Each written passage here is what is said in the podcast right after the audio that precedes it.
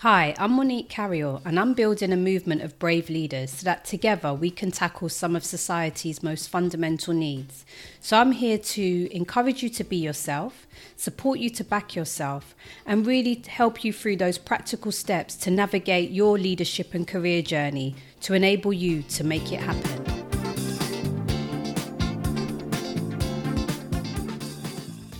Hi, and welcome to today's episode.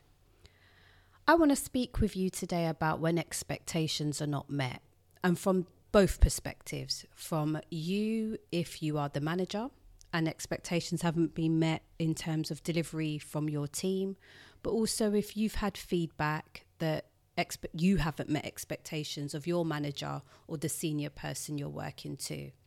So let's take it from the first perspective that you are leading or managing a team or you are responsible for some work that someone's delivering and they haven't met your expectation.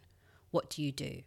I want to play out a conversation I had with a manager in that scenario where their reaction was to take the work back um, because they felt that it meant that person wasn't capable of delivering what they'd asked. And when I asked the question of, so how would you feel if your manager did that to you? And how helpful would that be? It was very insightful because their comment back was, well, I'd expect my manager to speak with me about what had happened and to explain and give me some feedback so I could learn from it and to give me that feedback in a timely fashion.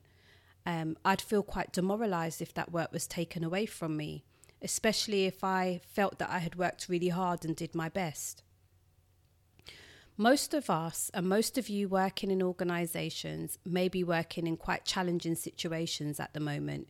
So it's really easy to take that reaction and to have what I call it's behavior of command and control, you know, to pull it back, take it back over and just get it done. Just do it yourself. Now, I've said before, if you keep doing that, you won't be able to cope you'll have too much work on your hands, you'll be missing deadlines, you're going to feel really overwhelmed.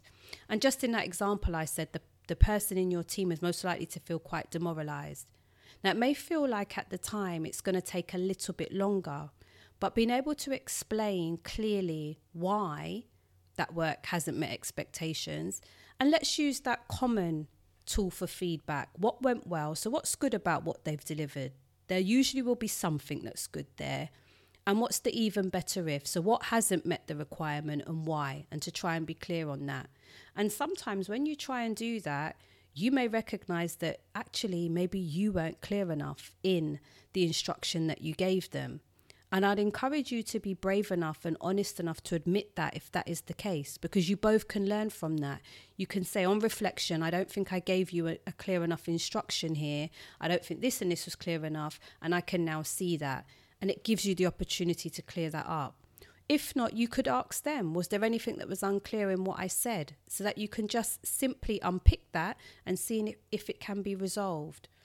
Remember, you're trying to build capability in someone and, and empower them to feel confident to deliver what you're asking them for, to understand your standards and expectations, and to feel confident to start moving forward.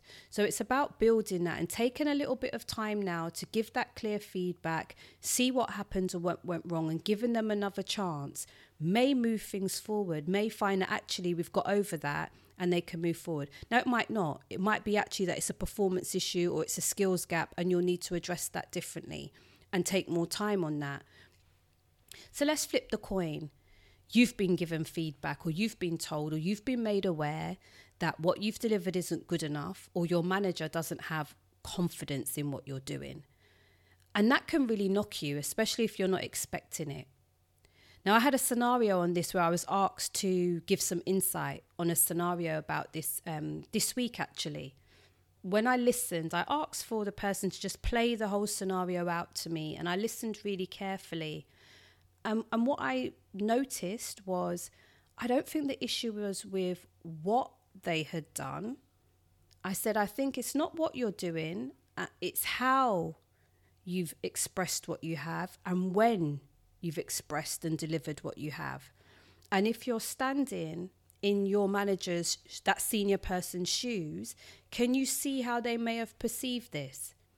And actually, being able to offer that reflection was really helpful in that situation. And I just encourage you to do that. If you do get some feedback that your work hasn't met, met expectations, absolutely ask for the clarity why if it's not offered.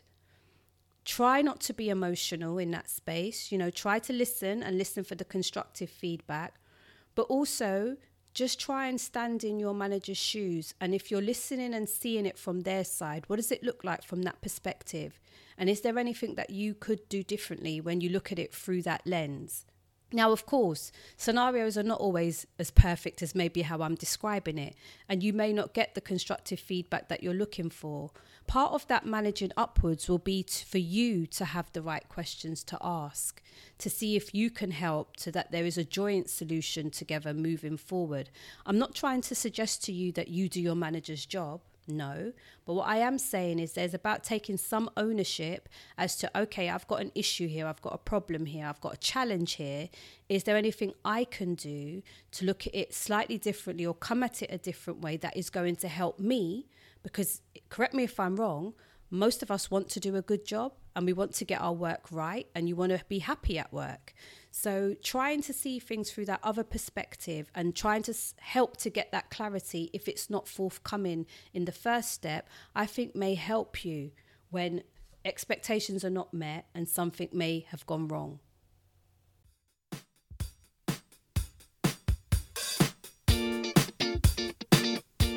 Thank you so much for listening. I hope you enjoyed it. If you did, please leave me a rating and review and don't forget to subscribe.